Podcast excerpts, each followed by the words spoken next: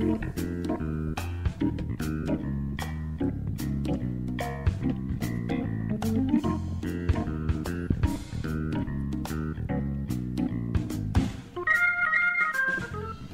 ョブネタワンタイムトークの時間です。皆さんこんばんは。本日のパーソナリティの笹崎久美子です。はい菊池さん何か募集中と先ほどつぶやいてらっしゃったんですけれども。ズバリ嫁さんです。いいですね。嫁さん募集中です。はいじゃあ皆さん今日菊池さんに協力する感じでその辺の話題も振りつつですね進めていきたいと思います。よろしくお願いいたします。はい、えー、この番組は各パーソナリティの友人知人お仕事先の方に番組1回分のワンタイムスポンサーになっていただいてさりげなくお仕事内容を PR しつつお仕事への思いや日頃のエピソードなどを話していただく30分のトーク番組です。番組の収益は障害や難病などハンディキャップをお持ちの方の就労支援に使われています。内容はブログ、ポッドキャスト、YouTube で順次配信していますのでもう一度お聞きになりたい方やエリア外の方は番組名ジョブネタワンタイムトークで検索してください。ジョブネタのジョブがひらがなネタがカタカナとはびっくりマークで出てくると思います。はい、えー、今日は生放送です。仙台市太白区長町三丁目の FM 太白のスタジオからただいまリアルタイムでお届けしております。Facebook でも Facebook ページの方で生配信しているということです。本日は第91回目の放送です。この番組は有限会社菊池工業の提供でお送りいたします。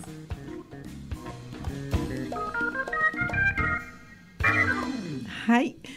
改めましてこんばんは。こんばんは。いい感じですね。よろしくお願いいたします。お願いします。前回ね、なんか5人ぐらいスタジオに来ていただいたんですけど、あの今日はね3人なんですね。ただね、ちょっと中身が3人では3人でもねかなり違う感じなんですよね。はい。はい、じゃあつべこべ言わずにという感じで、は えー、ご紹介いたします。はい、本日のメインゲストです。有限会社菊池工業の次期社長の菊池仁さんということですね。よろしくお願いいたします。で応援がですね、えー、1名のはずがなんか直前にまた1名増えましてですね、今日応援2名体制ということですね。はい、岩沼製鋼の千葉社長です。はい、それからソディックの田中さんということでね、よろしくお願いいたします。よろしくお願いします。じゃあまず早速、まあ、いつもですね、えー、おなじみというコーナーですけれども、はい、口さんの会社のお仕事ですね、えー、簡単にご紹介していただけますか？そうですね。うちの会社はあのこう金属を削ったりあの穴開けをしてこう加工する会社ですね。はい、はい。加工というといろんな加工があるんですけれども、はい、どんな感じの加工なんですか？そうですね。刃物、まあ、エンドミルという刃物を使って、はい、あのものを削ったり、ええ、ドリルというものを使って穴を開けたり、はい、あとは、まあ、研磨といって、はい、あの板圧をこう、えー、図面に抱えた通りの寸法に仕上げるというまあそういう感じが大体うちですね。はい。金属を穴を開けたり、はい、削ったり、はい、研磨したり、はい、ということですね、それは最終的に何になることが多いんですか？うん、そうですね。大体はこう部品こうなんていうんですかね、はい、こう装置の部品っていうんですかね、はい、うん、装置ってもこういろんな部品がたくさんあのかさあの一緒になってこう一つの装置っていうのがあるんですけども、はい、その例えば一番下のこの土台になるここの部品とか、うんうん、あとこの脇につける部品とか、まあ、そういうのが最終的にこう、っていう感じですね。はい、そうなんだ。じゃあその装置そのものはもういろんな業種のいろんな機械になっちゃうってことですね。そうですね。はい。主に何用のこれってわけではないんですね。すねはい。なるほどね。あのまあ、マシン今日も仙南マシンクラブさんメンバーさんのご出演ということなんですけれども、はい、あのさっきね特徴を聞いたら、はい、えーと、あ千葉さん何が特徴って先ほどおっしゃいましたっけ？あの特徴。菊池工業さんの特徴。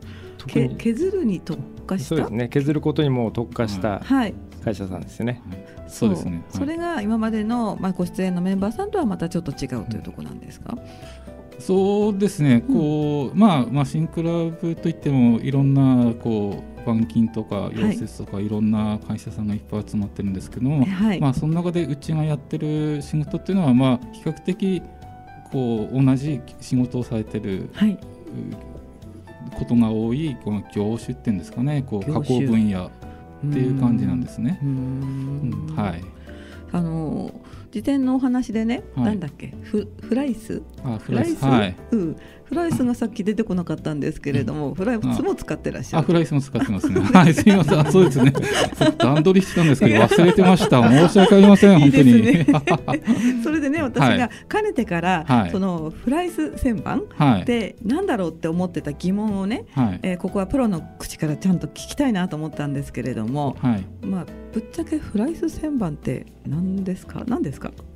フライス、まあ、旋盤というのはあの丸いものを、はい、あの削る削ったり加工する機械で、はい、あの精密なろくろみたいな感じですよね。違います。ろくろっていうんですかね、まあ、ろくろを自動自動化させて、はい、でフライスっていうのは丸じゃなくて角。四角のものを、はい、あの削ったりするために使うのがほとんどの、まあ、フライスっていうんですけども。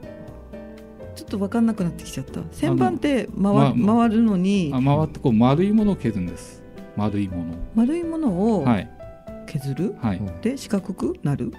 いやそれはあのただああの穴開けたり こう、はい、段段差をつけて削ったりとか、はい、そういうのがフラあの旋盤っていうのであって、はい、フライスっていうのはこう丸じゃなくてこのか四角いやつですね。四角いやつをこういろいろ削っていって、はい、あのまあ、図面通りにこう仕上げていくのがフライスって簡単に言えば。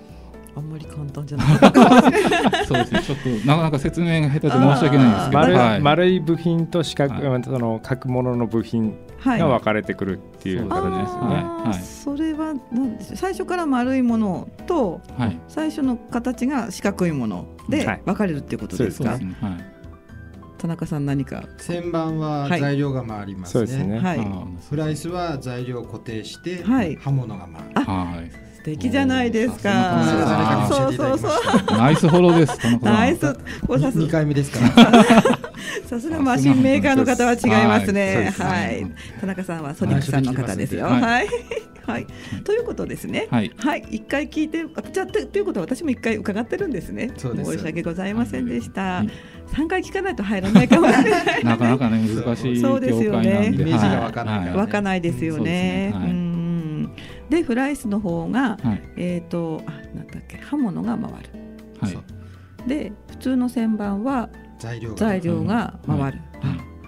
2回目だから大丈夫、はい、ちょっとずつ入ってきましたね。はい、そね。それを得意とされてるというところもあるんですか？そうですね、はい、なるほどね、じゃあ普段いろいろなところにこう気を使ったりとか、ここが売りだっていうところもあると思うんですけれども、それはどんなところですか？そうですね。うちはやっぱりまあ、技術的なことって言えばそんなに他の会社さんと比べて突起的なことはないんですけども、まあ、例えば金額の問題だったり納期対応とか、まあ、本当にどうしても必要な時あればもう土日も出て作業してお客さんの納期に対応するとか、うん、そういうのが、まあ、うちの、まあ、売りというかやっぱり、まあ、そういうのもあのお客さんからこうこう重宝されてるまあ重宝っていうのはあれなんですけど、ね、はい、はい、そういうのありますね。はい、じゃあ納期を回す、うん、間に合わせるための工夫というところが、ね。はい、あそこに最新の注意を配ってらっしゃる、ね。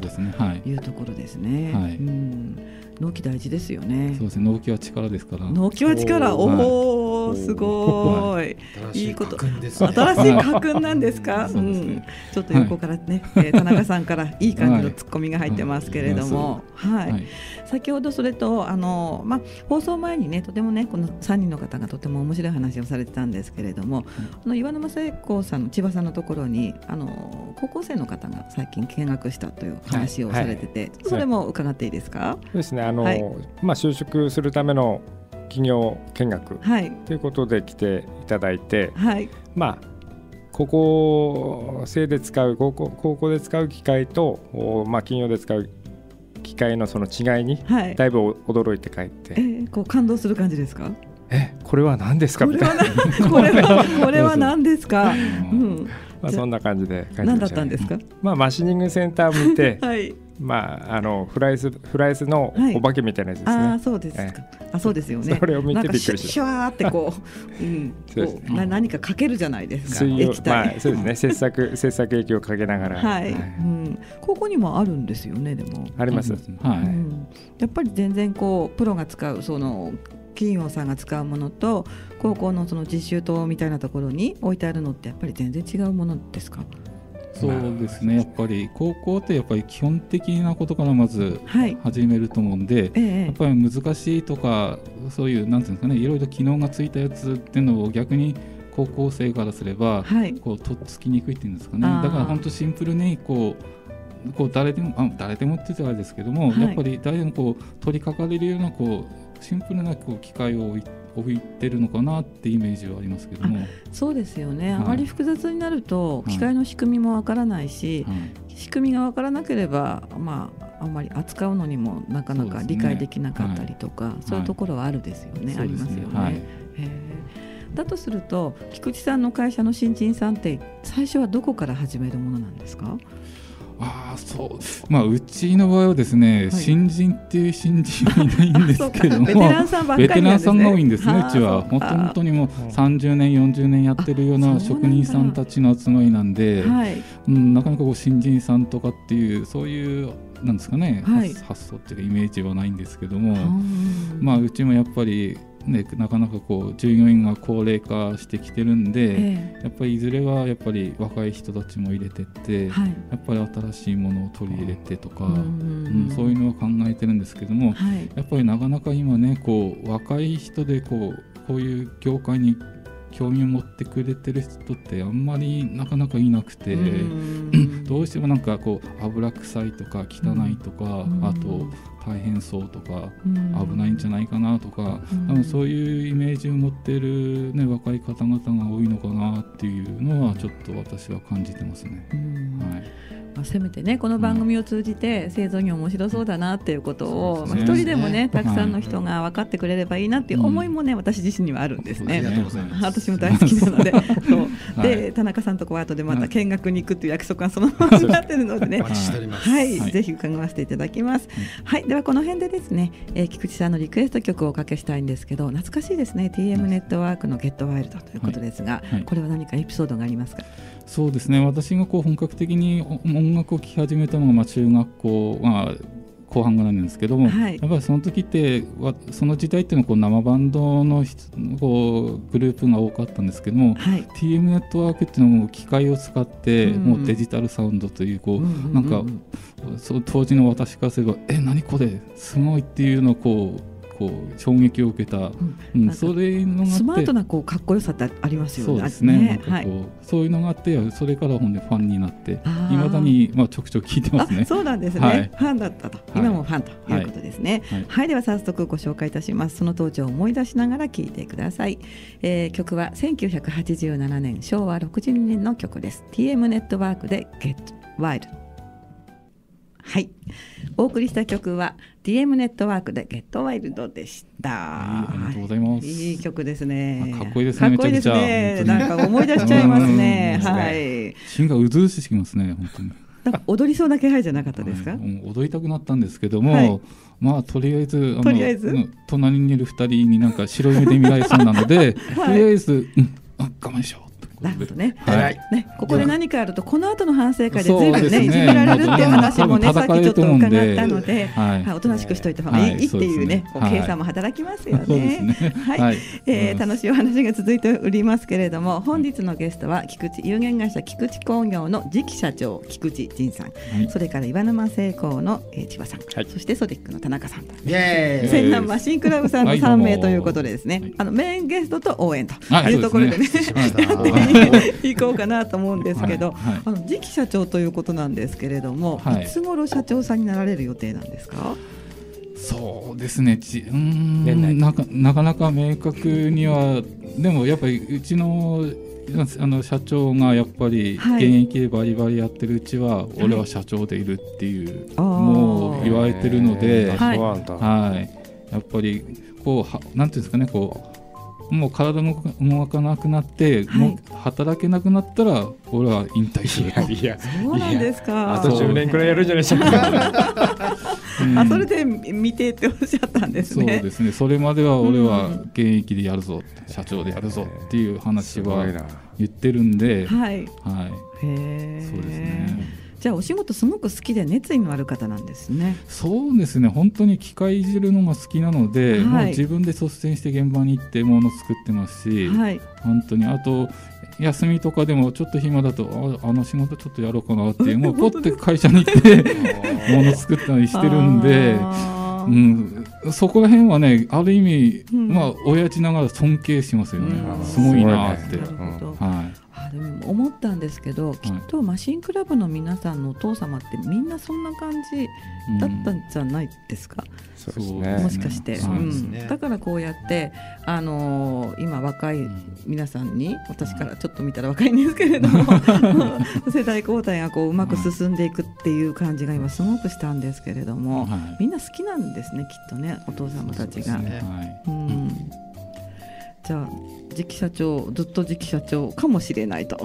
そうですね。あのこればっかりは そうです、ね、あの社長の体調次第なんで。体調次第。はい、うん、そうですね、はい、もうねあの熱意とねやる気があるうちはね、はい、きっとあの、ね、ご健康にね、えー、はい、仕事されてると思うので、はい、えー、じゃあ少しこうゆっくり考えながらというところかもしれませんね。はい、はい、えー、菊池さんそれと最近は何かゴルフに凝っているというところをですねちらっと伺ったんですけれども、ね、はい、ぜひその話も。下手のなんとかと言いますか、はい、はい、まあ本格的にやり始めたの本当こう4年ぐらいなんです。最初始めた時はお客様から、はい、の社長様からこのクラブやるからお前ゴルフやれって言われて、はい、やっぱり、うん、これからいろんなこうね、はい、人と付き合うにはゴルフが必要だよって話になりまして、はい、それで預けられたって言ったらあれなんですけど、はい、それがきっかけだったんですね。うん、で最初はまあうんって感じでとりあえずお客さんにゴルフ行くぞって言われたら付き合う感じだったんで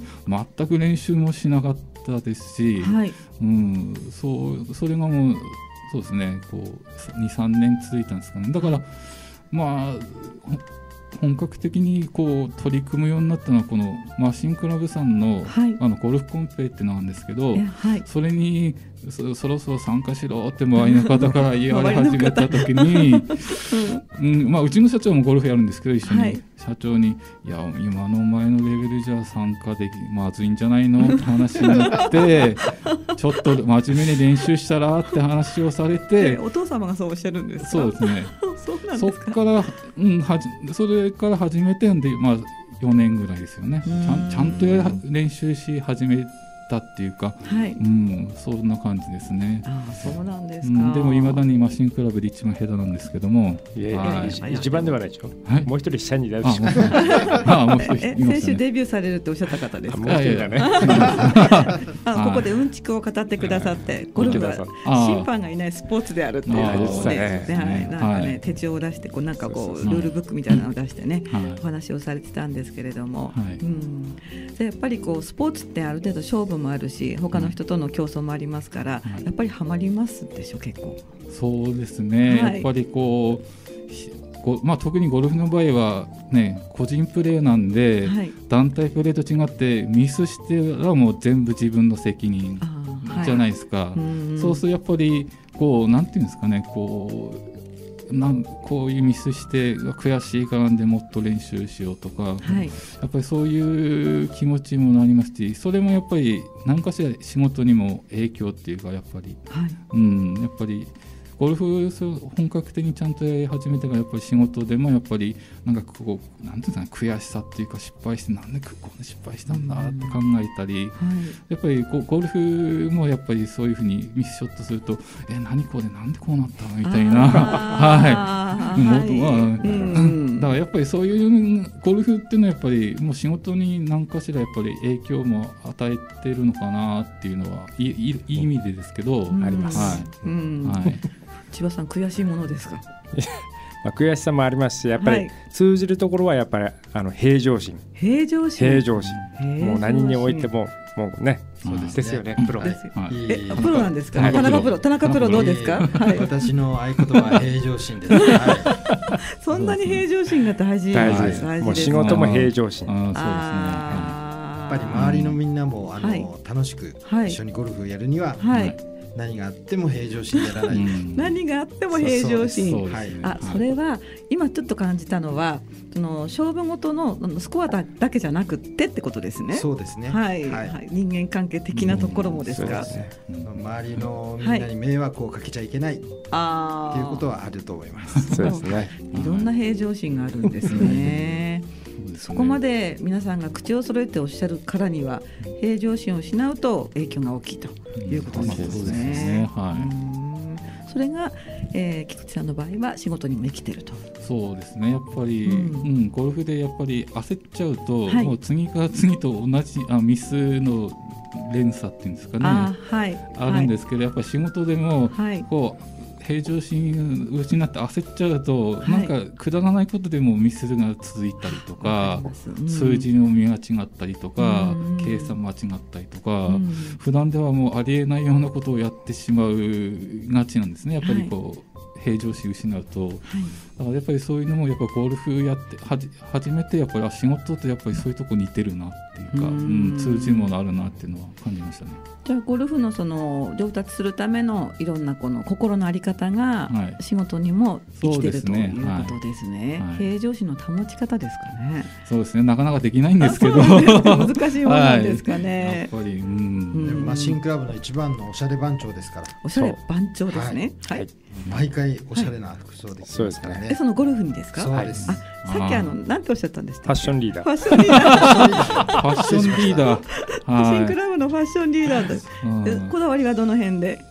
あそうですね。やっぱりこう、はい、ゴルフっていうのは腕もありますけどやっぱり色こう色。おしゃおしゃれも楽しめる。おしゃれも楽しめるのもありますし、はい。うん、だからこうこう朝行くときにこうバッチリこうコーディネートしていくと気分も盛り上がってゴルフ場に行けると。さすが。はい、そうですね。なるほど。でも帰る頃はいつも、はい、来る時あのしわしわになっちゃって、はい、いろんな意味でしわしわになって 頭の中もしわしわになりますからね本当に。はい、うんじゃあ心でもそれからまあ仲間のねチームワークにも非常に役に立っているということですね。うん、ありがとうございます。はい、さっきあの曲の最後にちょっとね曲終わる頃にいつも読み上げてるコメントを読み上げるの今日ちょっと忘れてしまったんですけれどもいつもありがとうございます。ドラ息子さんが「おお」ということで「おお」だけのコメントなんですけれども ありがとうございます。えー、それから遠藤さんですねいつもありがとうございます。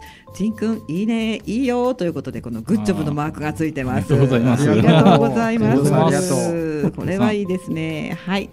えー、ということで、まあ、番組ですね、まあ、残りわずかになってきたんですけれども、これからこうやっていきたい夢とかそれから、まあ、今これからこんなふうにしていきたいっていう、まあ、希望とか目標とか最後にそういったことをお聞きできればなと思うんですけれども仕事です、ね、そうですねそうですねやっぱりこう先ほど言いましたけどやっぱり若い新人さんっていうか、はい、そういう人たちを入れてやっぱりまあ世代交代じゃないですけどやっぱり今の時代にこう合わせるにやっぱりその年配さんの技術力も必要ですけどそれ以上にやっぱりそれに対応できる頭の柔軟さも必要なんで、はい、やっぱりそういう人たちが欲しいんでやっぱ若い人をたくさん入れて、はい、うん、やっぱりこういろんな意味でこう,、まあ、こうねこう先を考えていきたいなっては思ってますね。そうですね、うん、あのこの間私仕事先で聞いたんですけど、うん、あの新人さんが何十年も新人さんっていうか 新規採用しないと、はい、そのなんていうかな職人さんの中で一番若い人がもう10年も20年も40になるくらいまでずっと若手っていう状態、多いですね、多いですかやっぱり、うん、でもねその人ずっとなんかみんなから「おいおい」って言われてちょっと先輩のになるスキルが足りないんじゃないかなとかね、いろいろね。もうそういうところでこう新しい血が入っていけばいいですよね。そうですね。はい。うん。期待したいところですね。すねはい。はい、千葉さんはいかがですか？そうですね。でもやっぱり若い人たちを入れていくことが、やっぱり自分たちの会社のね次につなげていくところですから。はい。まあ、教え方とかいろいろありますけどよく私なんかあのあの入ったばっかりの頃なんか機械の後ろに立たされて、ここに一日中立って見てろって言われましたね、えー、ただ立ってるだけ。本当に立って見てるんですか？で翌日、はい、さあやってみろですから。えー、えみたいな。見て覚えろってそうそう見て覚ええでも今も先輩たちはそんな感じなんですか？今はもう手取り足取りです。そうそうか、うんやっぱりねあの昨日もね私仕事でその職人さんがとても頑固で若い方なんですね。二十歳ぐらいの現場監督さんがたくさんいらっしゃってあのお願いはしてもすぐにやってくれないっていう話をね伺ったんですけれども昔の方頑固だし、まあ、体で覚えろっていう感じがねありましたけどね。でも今はそれではちょっとなかなかこううまくいかないところもあるのかもしれないですね。若い方がね来てどんどんね、ね、新しい血が入ればいいですよね。ってくれればいいんですけどね。そうですよね。ものづくり面白いですからね。はい。はい、うん。さあ田中さんどうですか？うん。っぱりジンクはお嫁さんがあそちらですね。そう。だね。そこにまた行かないと、はい。それができたらちょっと会社もカラーが変わると思います。最後にそれですか？最後に。え？なるほど。ぜひ。ぜひですね。はい。じゃあの菊池さんに連絡を取りたい方はフェイスブックにいらっしゃいますので。よろしくお願いします。よろしくお願いします。菊池の地は地球の地ですよね。地は等しという字ですよね。はい。であのマシンクラブの皆さんでフェイスブックやってる方の友達に多分なってらっしゃると思うので、はい、えー、探すときはその辺から探っていくとよろしいかと思います。はい、皆さん菊池さんにですね、いいパートナーさんをぜひですね、ご紹介ください。よろしくお願いします。その終わり方でいいでしょうか。これでこれで終わりですか？こういう感じですか？はい、で菊池工業さんもぜひ頑張っていただくということで、今日は皆さんありがとうございました。はい、本日は菊池工業の菊池さん、岩沼製工の千葉さん、ソディックの田中さん、そして、えー、笹崎美希さんが承知ということで、このコメントをお送りいたしました。皆さん来週もぜひお楽しみになさってください。ありがとうございます。ありがとうございました。